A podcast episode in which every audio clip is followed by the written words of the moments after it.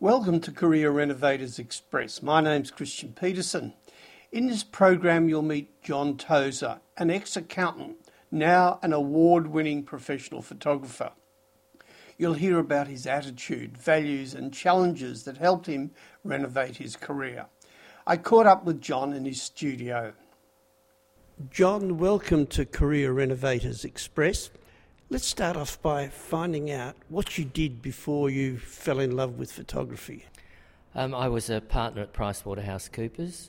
My role there was selling and implementing large accounting based computer systems for organisations such as Standard Chartered Bank, 7 Eleven, RACV, and those sorts of large national and multinational companies.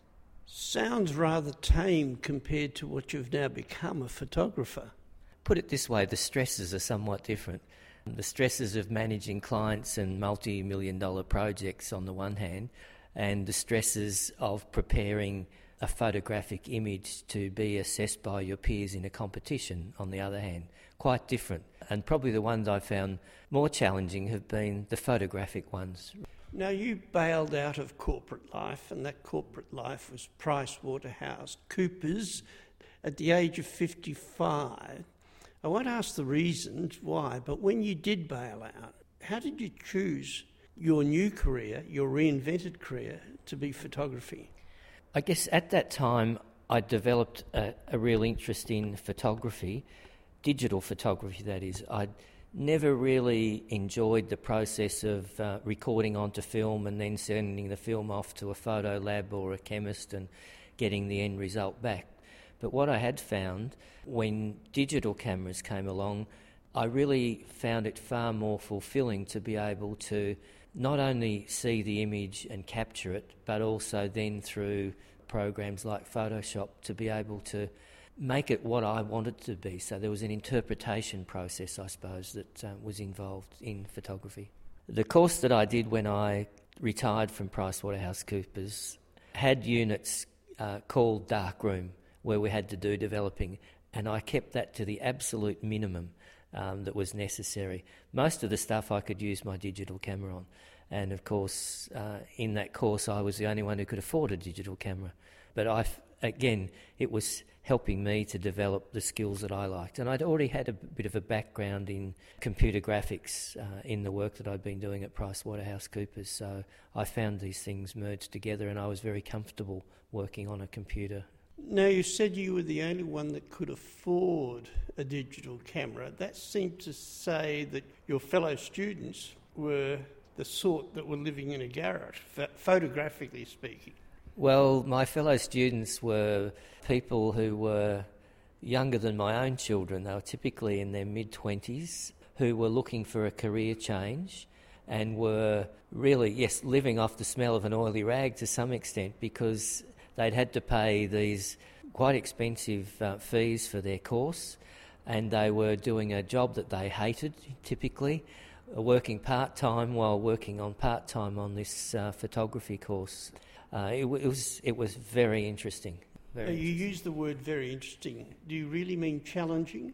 Look, it was challenging, but it gave me an insight to young people that I hadn't had since my own children were at that age. I'll give you an example. Every week we would have a, a project to work on. Uh, that project would be assessed over a number of criteria. 10% of the marks were gained by just getting the assignment in on time. Well, to me, that was 10% that I was, there's no way I wasn't going to get that 10%. For a 25 year old, they couldn't have cared less whether they had it in on time or not. So I, I found the sort of different values that, uh, that I had as someone who'd been through a, a, a business life and the value that these kids had when they were really just trying to find a business was, to me, very, just very interesting. But you could tell on the course there were people who were going to make it as photographers, and there were people who were never going to make it as photographers. The ones who really had the aptitude and the artistic skills uh, were probably just as keen as I was to, to get a good image. There were others who just saw it as a matter of almost following a step by step process and hoping that something would come out the end that was acceptable. Going through the college was something that helped me understand that I had an aptitude, an artistic aptitude for what I was planning to do with photography. It was obvious going through that course that there were some people who weren't, but it was a commercial photography college and they were quite happy to take the fees of the people who were going through the course. Now, it cost you a fair bit, I think about $12,000 to complete the course. Mm-hmm. Do you feel you got your money's worth?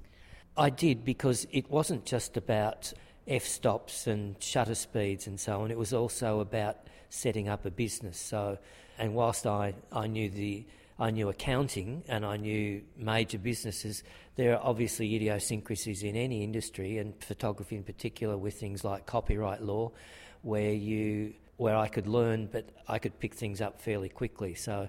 Now, it took you a couple of years, I think two or three years, was two it? Two and a half years. Two and a half years. When you graduated, what did you do next? Did you walk into your first commission? I had been building um, a business up during the last year of my photography course. So I already had a business name, and a lot of my work was with people I knew, you know, friendly clients. Obviously, my charge rates weren't too high at that stage either, but that got me going. Um, the course itself helped you to identify, to focus on what you wanted to do.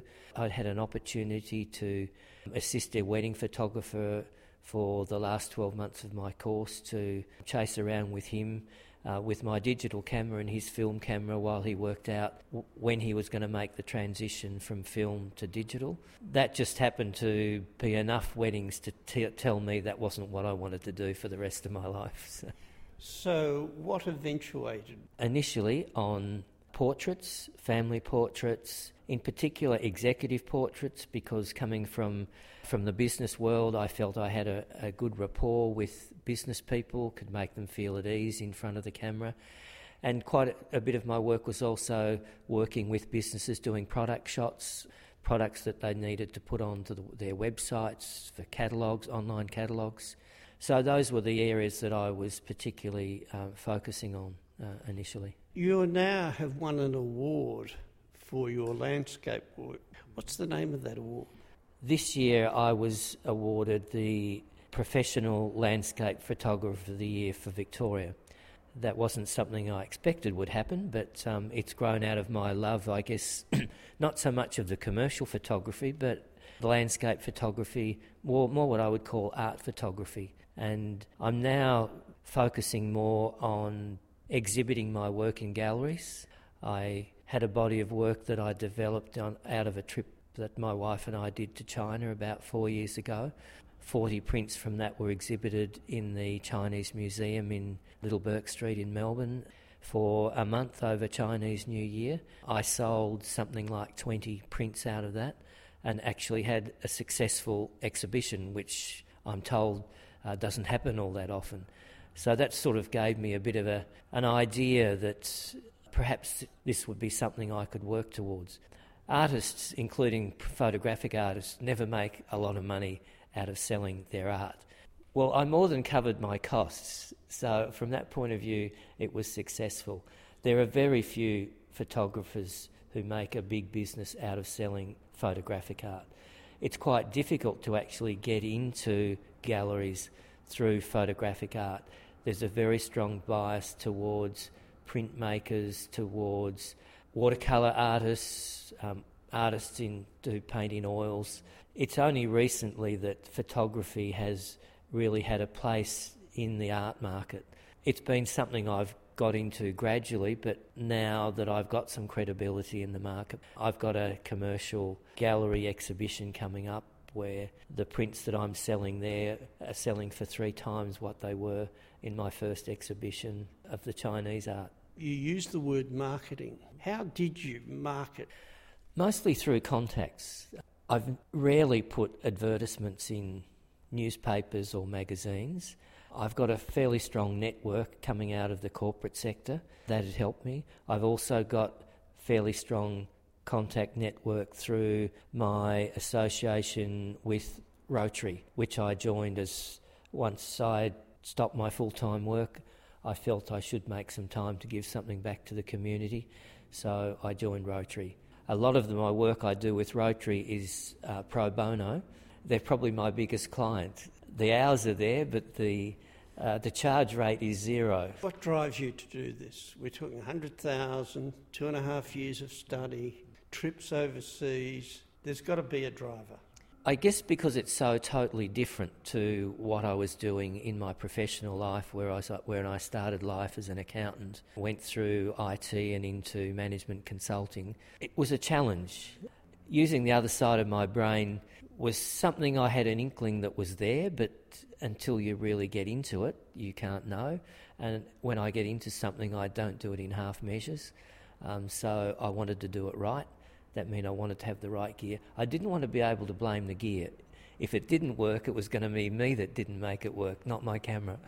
It sounds as though you had clarity of direction, what you wanted to do. You found a strategy to do it, whether it be photographic school, business setup. You had the ability to take action. Was there ever a time where you said, gee, I'm going to give this away? No, there wasn't. I think I've had a, an ongoing set of positive experiences with my photography that have more been saying, let's try more rather than let's do less. I get a lot of enjoyment out of my photography. Anyone can take photos, and it's easy to say, oh, that's nice, I like your photos. But it's another thing for someone to pay you $500 for a photo. And I get a bit of an artistic and a bit of a business kick out of getting that sort of monetary feedback as well as the, the condescending, oh, that's a lovely photo. John, thank you very, very much. My pleasure. John Tozer, worldwide traveller and award winning photographer. John's website is the three W's, of course, and I'll spell the rest I M A G I N S I G H T dot com. Again, I M a-G-I-N-S-I-G-H-T dot com. You'll see some extraordinary landscapes. It's well worth a visit.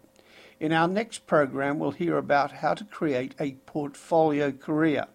What's a portfolio career? I hear you ask. Find out in our next Career Renovators Express audio blog. Till next time, take care.